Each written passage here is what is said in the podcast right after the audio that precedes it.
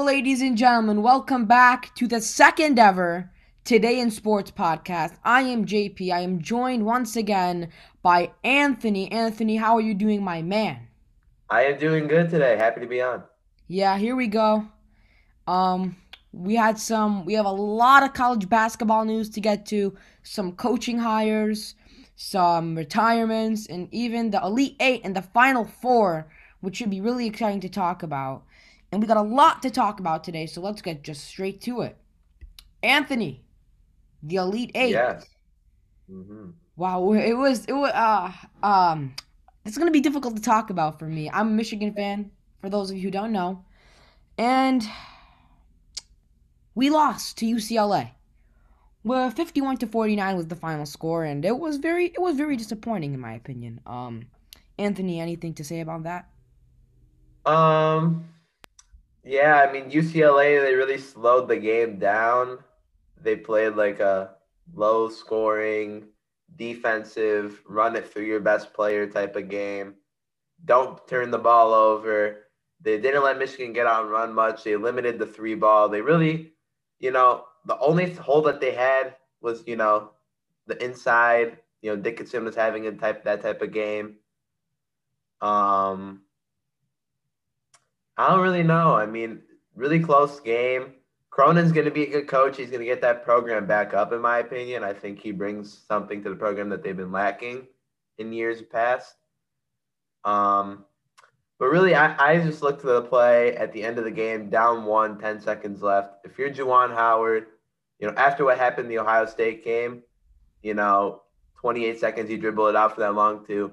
I think you go inside, you're in the double bonus. But, you know, Michigan didn't really play like they deserved to win. Honestly, uh, UCLA really outplayed them.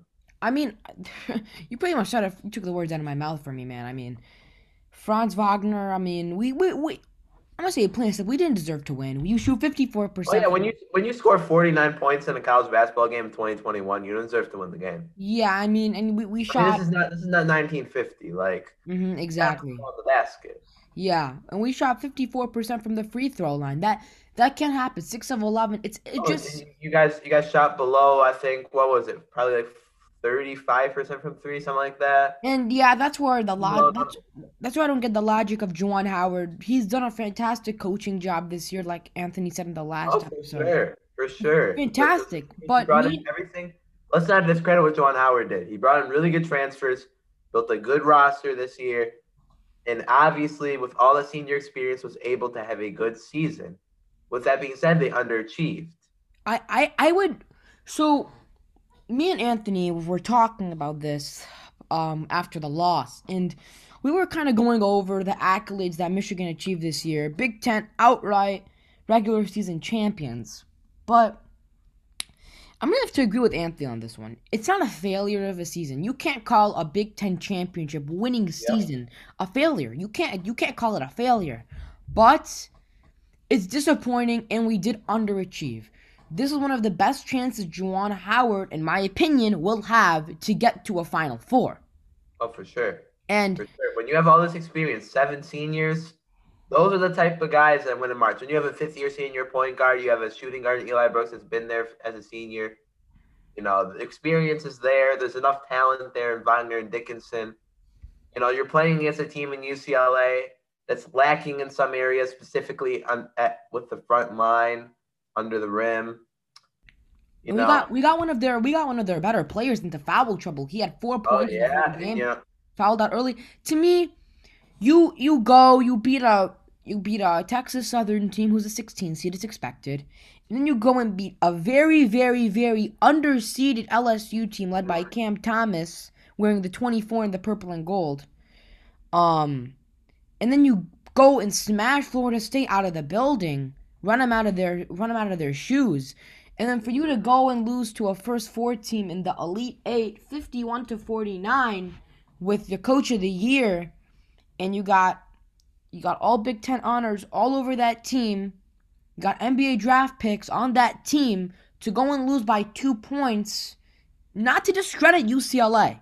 They played a great game. They've had a great tournament they've knocked out uh, Michigan State, Abilene yeah. Christian, BYU, Um, Alabama, the list goes on. They had a great tournament. They just added to the resume by beating Michigan, deservedly so. But that that this is just very disappointing. As a Michigan fan looking on, I am so proud of what this team has accomplished. They gave me some great memories this year, man. I mean, it they just like every time it was a game day this year, I was just so happy to wake up in the morning and I knew I'd be getting that great Michigan basketball that night.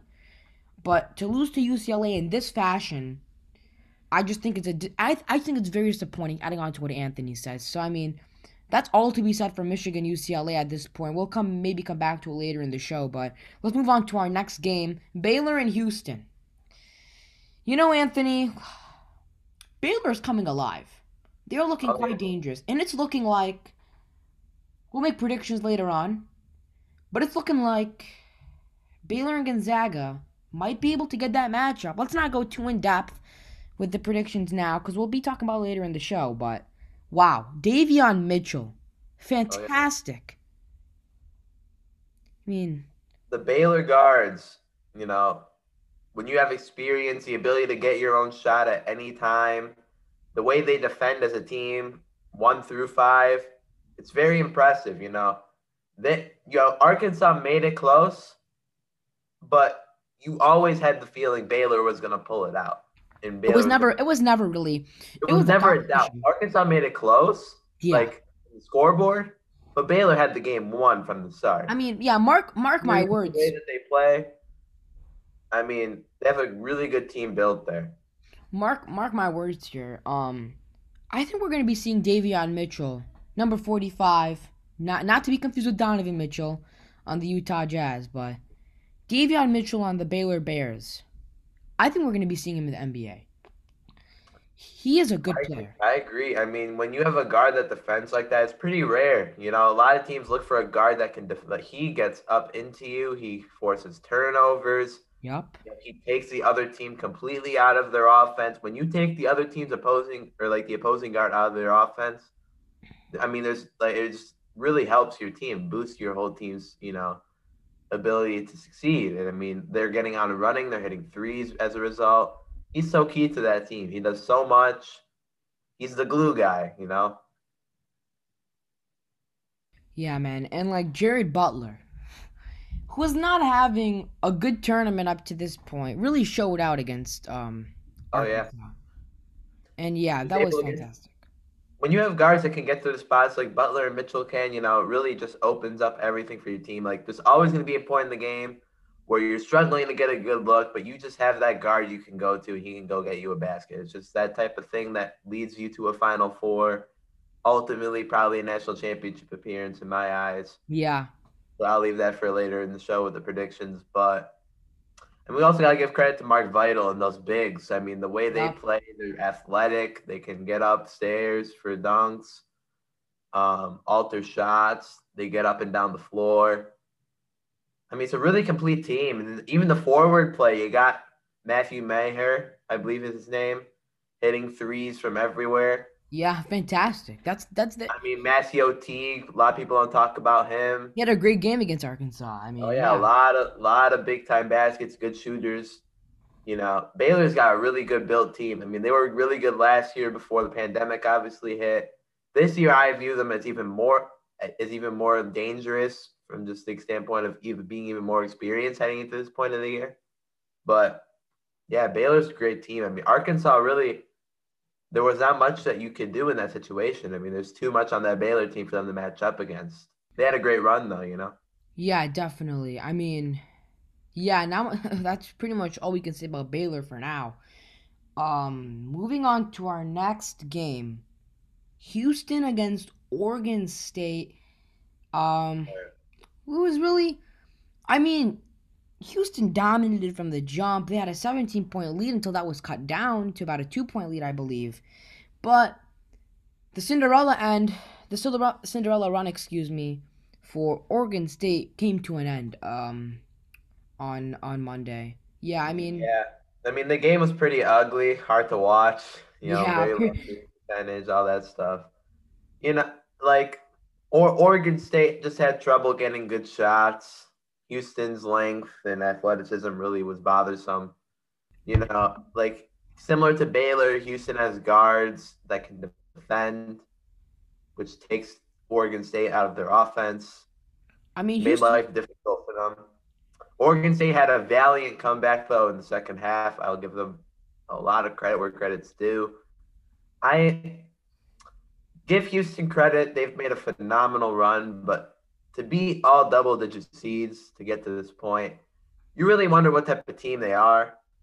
You know, obviously we we know they're a good basketball team, but I just I really believe that that bracket just kind of fell perfectly in place for them. yeah, make it to this definitely. I mean, I believe are they aren't they the first team to ever do that?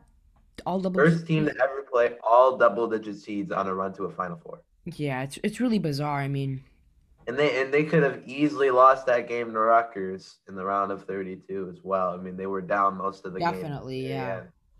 I, Yeah, I they mean, have they have a good team. Don't get me wrong, but I, unlike Gonzaga or Baylor, I don't really see as much of Houston when it comes to once they get to the Final Four making it. But we'll we'll discuss that later, obviously in the show. But impressive win, obviously, to make it to a Final Four. Coach has been there for a very long time. He was deserving of it. Um, what I find funny, arguably their best player, one of their best players, Quentin Grimes, was set to come back to Kansas for his sophomore year. Bill Self takes away his spot. There is no spot for him on the roster. Transfers to Houston. and now they're in the final four. me. Yeah, taking him to the Final Four. I find that Yeah. very interesting, especially with the way Kansas season ended this year. Exactly. I, I was thinking about that as well. I mean, that's pretty much all you could say right now about Houston. And let's move on to our last Elite Eight game. The Gonzaga Bulldogs improved to 30 and 0. Their fifth straight season to do so.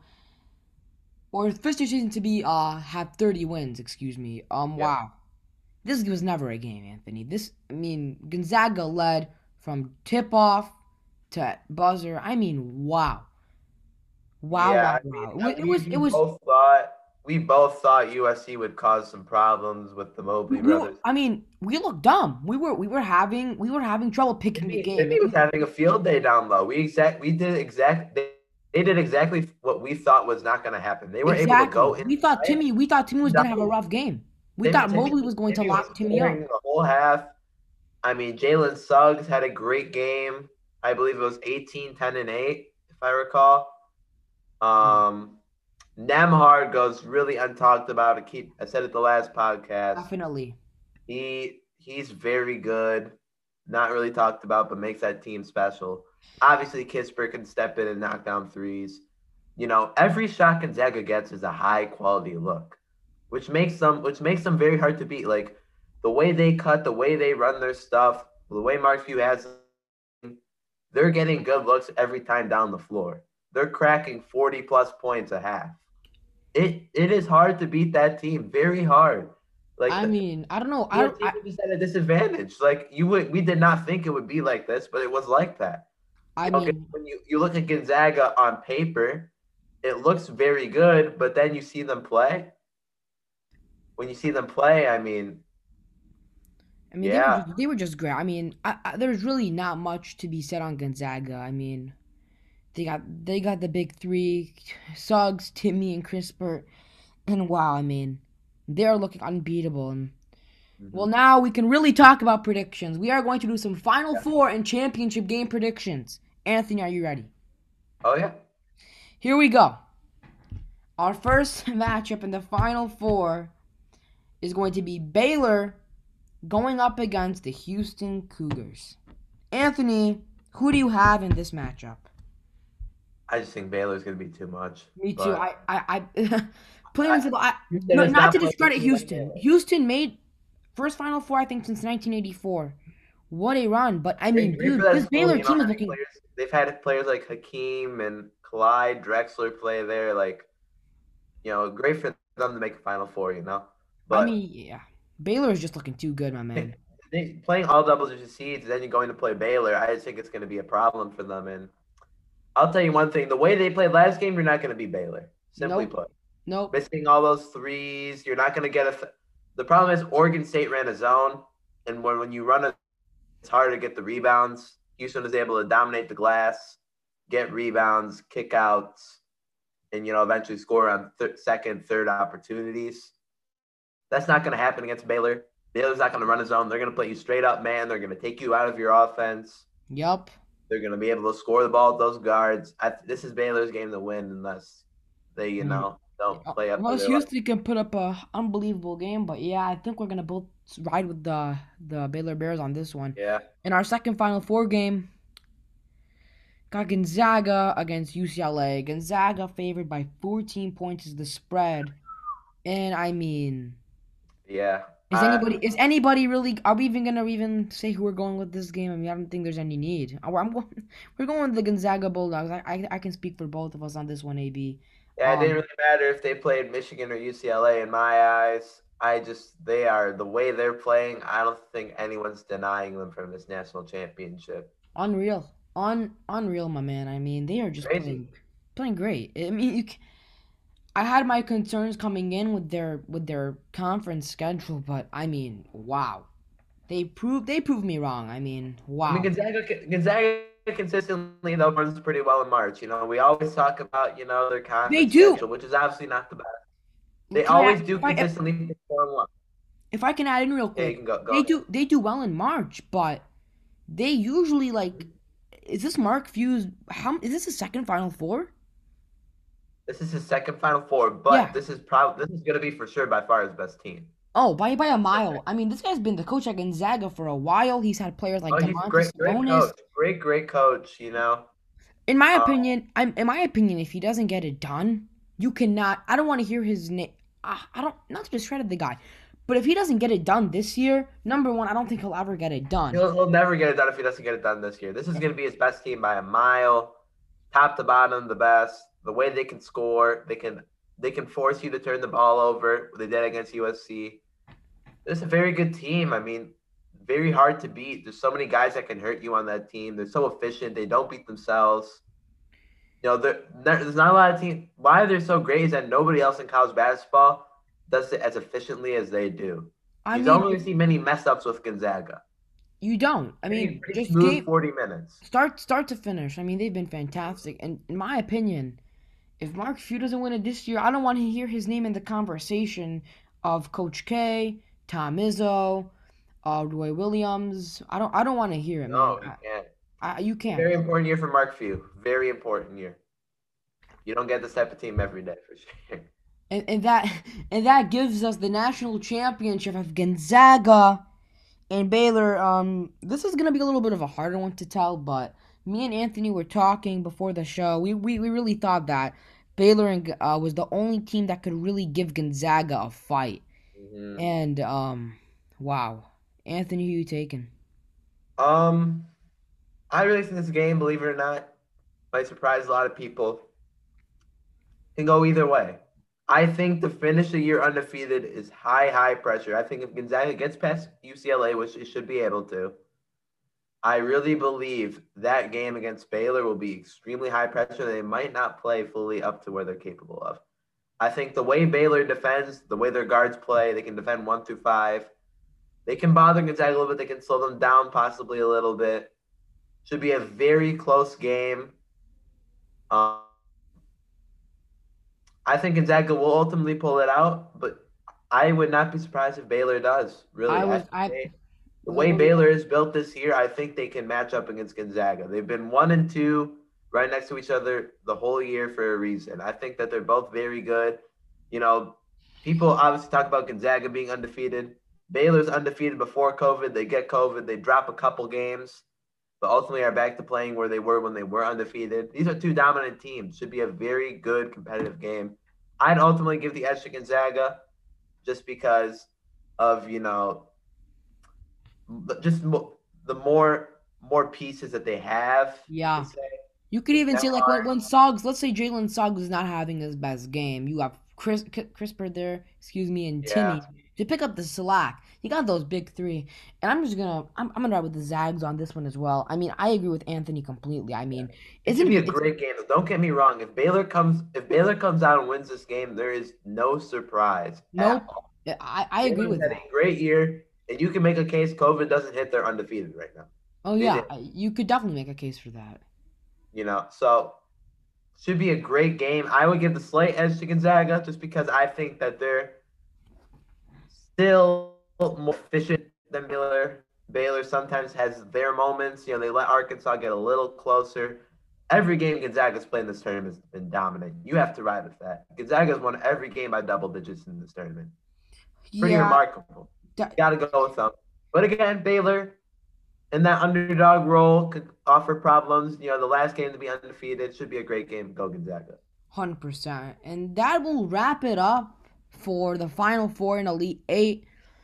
Um, we're gonna move on to some more college basketball, but we're gonna like kind of switch the topic from the tournament. We got a couple of coaching hires. Shaka oh, yeah? Smart to Marquette, and Chris Beard filling in the shoes of the Texas coaching job. Wow, I mean, yeah. I know. I, I I'm I can say I'm surprised with Shaka Smart. I mean, of course they had that tragic exit this year to Abilene Christian, and I, I think if they got past the, them, they could have been in the Final Four right now. To be honest, but um, wow, um, that I, I can say I'm surprised with the with the Shaka Smart move. What about you, Anthony? I am a little bit surprised, but the success has not really been there in Texas. The fan base, kind of like football, is a little bit lethal towards the coaches. You know, Definitely. Uh, maybe he hears the stuff in the back in the background there. You know, he hasn't like like he has not had much success at Texas when it comes to the tournament. Um, Marquette's a good good place to be at. They have some basketball tradition there. You know, maybe he sees that as a better opportunity where you can recruit. You know, maybe an easier conference to succeed in, the Big East compared to the Big Twelve. I think you know he made the move that's best for him. I think he kind of knows what he's doing and I think it was kind of best for both parties in the situation. Yeah, I mean, there, there's really um, just yeah, I, I think it's best for both parties. The Texans can come to bigger and better things, but let's talk about Chris Beard. I mean, this is a high, this is a higher JP because I, you look at it, Chris Beard's already taken the team to a national championship. He's a very good coach. He, he has talent in Texas. I he can do things. He can do some things. I agree with that, and I think he will get talent at Texas. You He's know, a great, not good, great coach in my opinion. Not all time, obviously. I'm just talking, you know, current day today. He X's and O's, fundamentals, fundamentals. A great basketball mind. Yup. I think that is a great hire for Texas. Definitely. To take them away from Texas Tech is impressive. Definitely, a hundred percent, and that's it for the coaching hires. But let's move into some news that broke earlier today. Roy Williams after 33 years of coaching at Kansas and UNC, he's retiring. I mean, wow, what a career, Anthony. What a career. Not much more this guy could have accomplished. Two national championships, all the ACC tournaments and ACC standings that he's won. All the Final you know, Fours. The game Duke, the Final Fours. It's remarkable. He had a great, great career. Started at Kansas, went to North Carolina. I mean, there's there's nothing better than that. Two blue bloods. Um, definitely. Maybe this pandemic year took a little bit into him. Maybe he would have had a couple more years. You know, this is not a pandemic year; it's just a normal year. But hats off to Roy Williams. Great career, but it also makes you really wonder how many more years Mike Krzyzewski has left. Same with Tom Is. I mean, I know Tom Izzo. I mean, you, you know, you, you can tell the guy he loves his I job. Believe, I believe Tom Izzo. I believe Tom Izzo has more years than Krzyzewski and obviously Roy Williams now that he retired. I but he's his career's winding down too. You know, it's it's sad to see, but also you know you gotta gotta admire what these guys do at the college le- at the college basketball level. You know, hundred percent. When I you know I we constantly talk about you know winning national championships, but that is incredibly difficult to do, and they've all done that. Hats off to Roy Williams, cracked 900 wins this year. Um, Carolina is going to have to get a new coach. It's going to be very interesting to see. Yeah, I, mean, I was, I was, I was kind of wondering who's going to fill in those shoes. You never know. We'll see. I mean, that we that don't know. Somebody, we still don't know who's going to be filling in the, the shoes at Indiana for that job. So Oh no, we do. Um, we do. We do know the Indiana. We do know the Indiana job. Oh yeah, never mind. Indiana hired. Um, they just hired somebody. I believe last week, right? Yeah, I I do not I do not forgot recall. about that. They hired somebody. I know Penn State hired somebody. The Minnesota hired somebody. Yeah, I mean, hi- uh, his name was uh, Mike Woodson, and wow, Yeah, he he.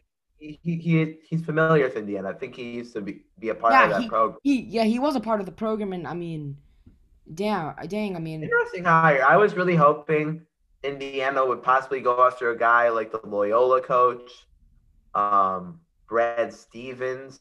oh yeah, I think Brad Stevens. I mean, I saw um saw a picture of um Indiana fans outside Assembly Hall. I think they put like um a piece of paper with like Brad Stevens' name on it. I mean, they kind of were rooting for that, but of course, Brad Stevens seems kind of I think I think Indiana kind of got into this hire a little bit too quickly, in my opinion. I You know, think this this program is we were talking, Anthony. This program is down. this this program is historically great. I mean, I mean Hmm, the Bob Knight days. They, I mean, this team we're talking. They used to be at the top of the Big Ten top nationally. top nationally, and they have they have declined unbelievably. It's it's upsetting to see. I mean, I I, I would kind of like to see Indiana back at that level. To be honest, I mean, Oh yeah, I just I, I we'll see with you know Mike Woodson, but I I think that they really could have gone after another guy, specifically Brad Stevens. I really because Brad Stevens, Indiana guy, you know, they former really Butler somebody. coach. They need somebody to turn that program around and make them what they were. They cannot afford Mike Woodson to come out there and not bring them back to relevance because right now they're fading. It's becoming dead at Indiana. All the talent in the state of Indiana, you, you got to get the right guy to get that program back to where it should be, and that's at the top. Definitely. So we'll see. I But mean, that that was a quick hire. I don't. We'll see. I really don't know much about what coaching experience Mike Woodson has. I think he's been in the NBA for a little bit, but yeah, I, I'm I'm not complaining. I really, I really thought Brad Stevens or may possibly Loyola, the Loyola coach could be a candidate for that job. You know, Chris Beard obviously his name's out. That would have not even been an option probably. But yeah, I mean, Indiana's got to get that thing turned around, and hopefully Mike Woodson can do that. Because I, I, as a Michigan State fan, have to root for them to turn it around. It's better for all college basketball. It is, and I mean, it's it's upsetting to the point they've gotten to. But I mean, yeah, I mean, we'll see with um Woodson here. I mean, you never know. It could be a home run hire, but it can also be a tragic hire. We'll we'll see with Indiana.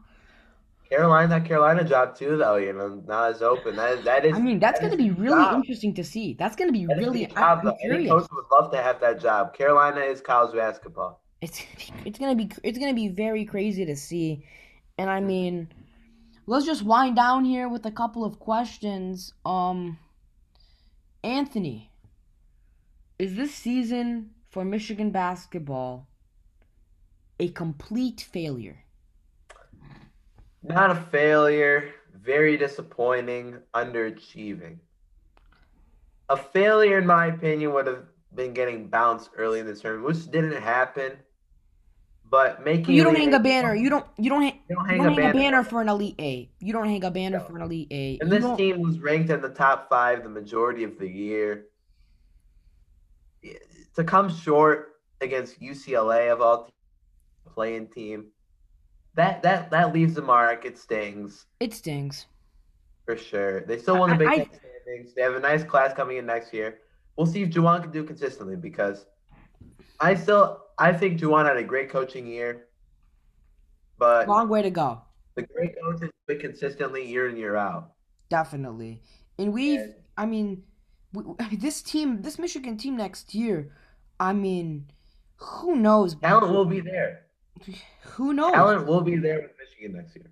Like, But hmm we have constantly talked about me and you before starting this pod for the longest time that experience is key in college basketball. One and done's will bring you talent. They can bring you wins, but when the chips fall in March, when the when it gets really really tight, it's better to have the experience over having the youth or the talent.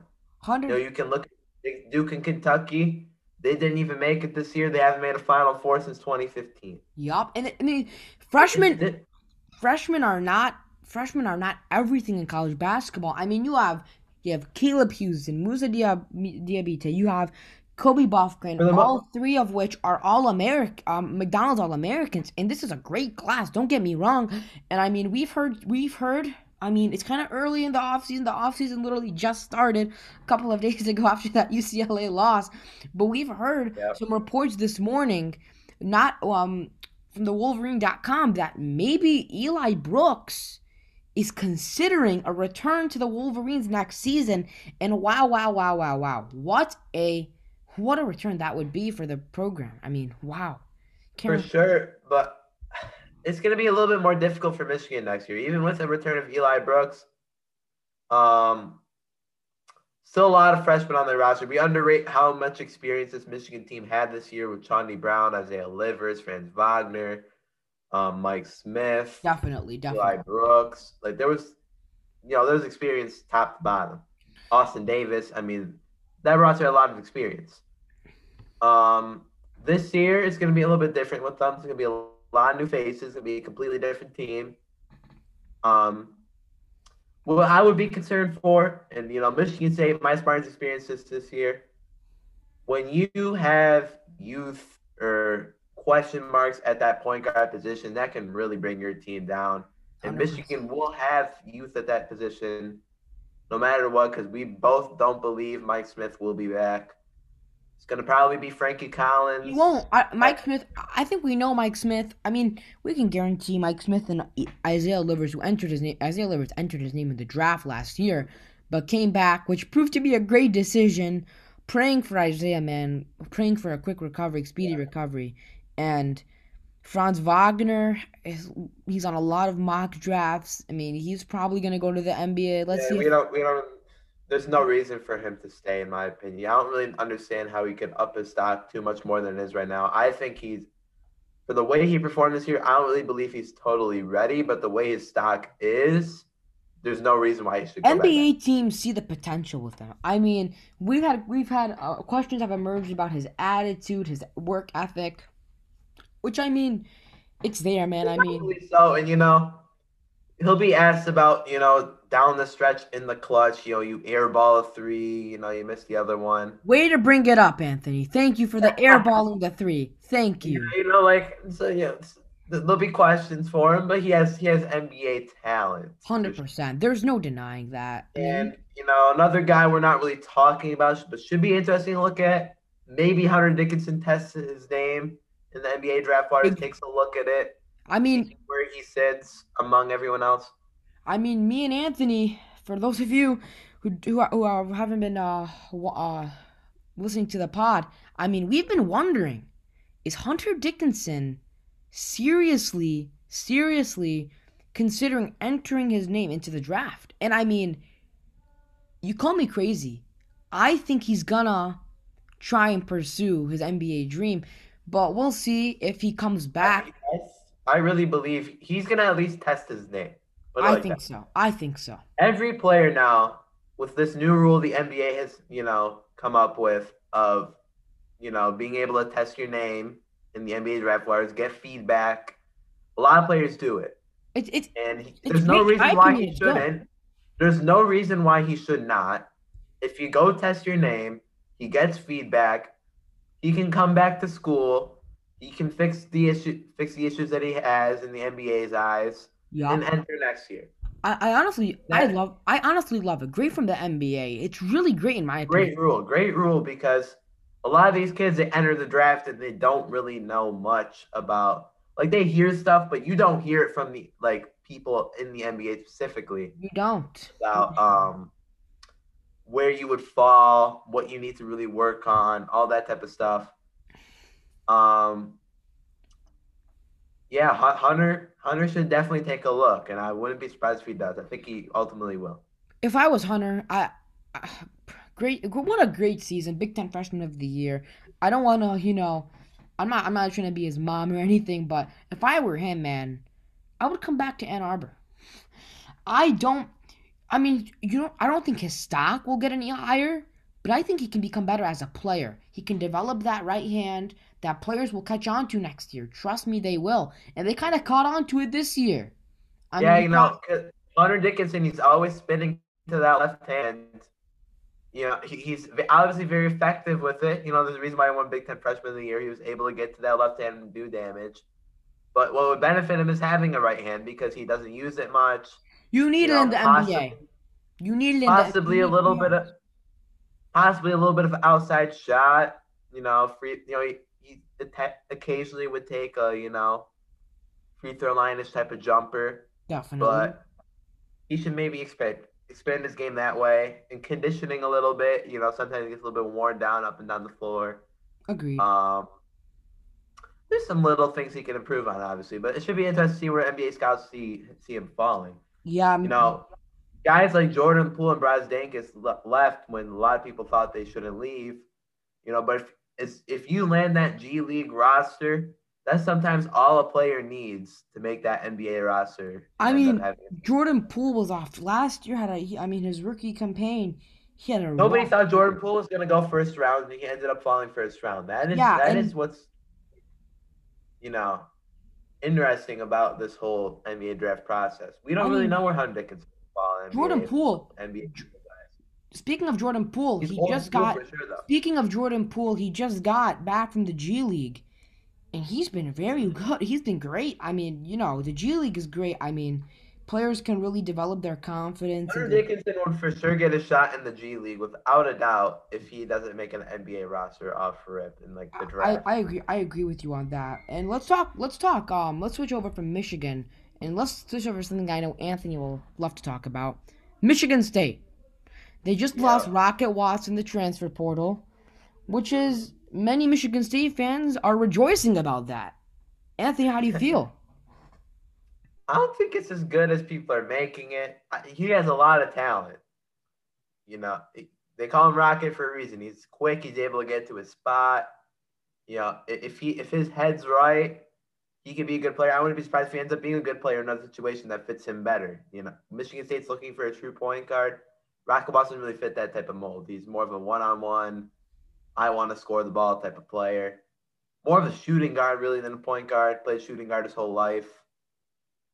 But that's kind of expected. You know, you, you land in the Northeastern for Tyson Walker, who's averaging 18 a game, won his conference defensive player of the year, experienced player. You have Jaden Akins coming in, highly touted four star. You have also AJ Hoggard on the roster, who a lot of people believe can develop to be a solid player here. The spots were limited for Watson. And also, if he wants to play shooting guard, Max Christie is going to be starting next year. I think that's pretty much set in stone. Him being McDonald's All American, he that's his spot. So the spots were limited for Rocket Watson this roster. Him and Izzo talked for a long time. You know, after after obviously the exit against UCLA, about where he fits on this team, and I think it was probably best for both sides. But he may end up being a pretty good player somewhere else, and people should not be surprised if he does. There is he has, no he has doubt. NBA talent. There is no doubt that the potential is there for Rocket Watts. Highly touted out of high school, played with the played with LaMelo Ball, and yeah, I mean, th- I mean, this is the sky's the limit for the kid. I mean, yeah, I mean, you, we'll we'll see with him. It's kind of This, but, but by the way, this transfer portal, football and basketball, man, it is getting utilized. Lots of guys are transferring. in my It's opinion. very interesting to see. It's very new. I mean, in my opinion, the the transfer pool is it's a good it's a good thing, but it's kind of being overused. Like guys, Guys need. I, I do agree though. Like in this situation, Rocket Watts, it was best for him to go because his spot on this roster was not there. But when guys quit that easily, it, it's on. It, they just quit. They not the quit so. Easily. sports. I It's like it's like a guy that it's like you, you see it not work perfectly, and you it's kind of like the NBA free agency. You don't see it work perfectly, you go join another team. You know, I I don't want that to be the, what college basketball comes to. A lot of guys just transferring. agreed. Agreed. I think it's good, but we need we need to be careful about it because a lot of guys are transferring free fluidly. Um, but yeah, there, there's obviously a good situation transfer, and obviously some questionable times when you transfer. But everyone Yeah. has their own. I mean, the Rocket Watts transfer. I mean, you you're, you're telling me you're gonna go against the guy for that was a great transfer. I mean, can't, Like- you can't blame the kid. Like we already broke it down. Like we That's have both point on the sides. roster. yeah, point guards on the roster for Michigan State. You have Max Christie coming in.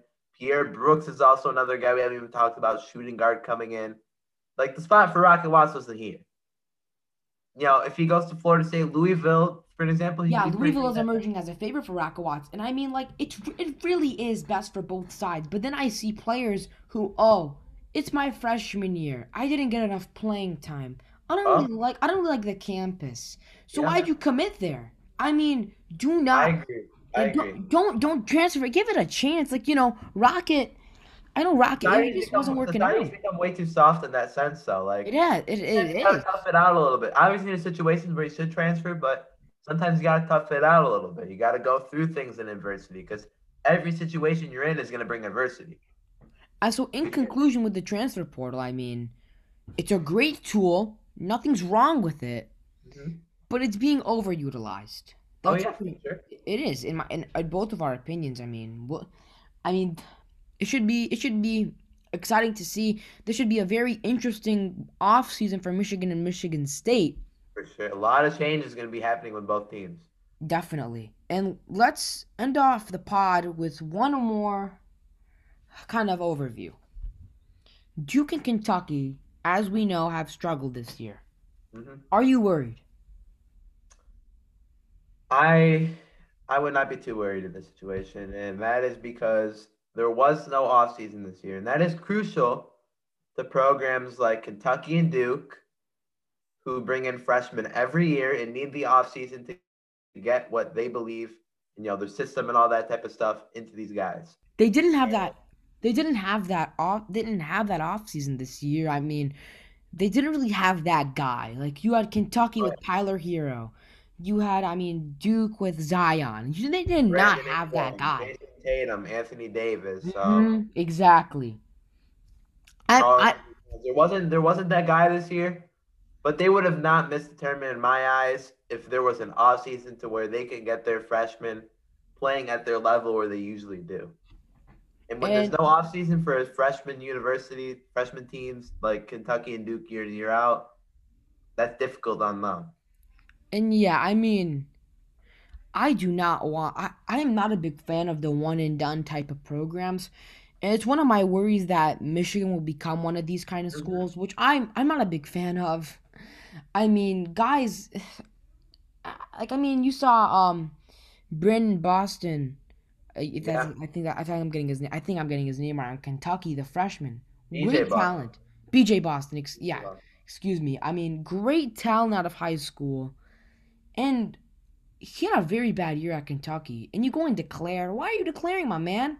Come back another year, develop your game, and I you're you're very you're very talented. But I'm See, sorry but to break it to you. This is this is what people don't talk about. I've heard from sort like people, you know, like when I talk about college basketball and this this exact issue of people leaving early. Um, they're bringing in a new class every year. So if you're a point guard at Duke, for an example, and they have a five star kid coming in the next year, and you didn't perform up to maybe the level where you would have liked another year would benefit you, they're still going to suggest you to leave because they yeah. have their five star coming in that they promised starting minutes. Exactly. I mean, like Coach K and Coach Cal maybe like shoving them out. I mean, you mean you can't, you can't, uh, you obviously can't tell a kid to leave, but you might, you might bribe him into leave. You might be like, you, you I think you're ready. This that because you have you have the kid behind him that you promised that you're, you're gonna start him. Hundred hundred percent. It's different because in college football, there's three years before you leave. Yep. So when you when you bring a kid in, they would be okay riding the bench for a little bit for a more experienced player that's possibly a junior, senior. Yeah. But in college basketball, it's one year out. Like it is a constant cycle.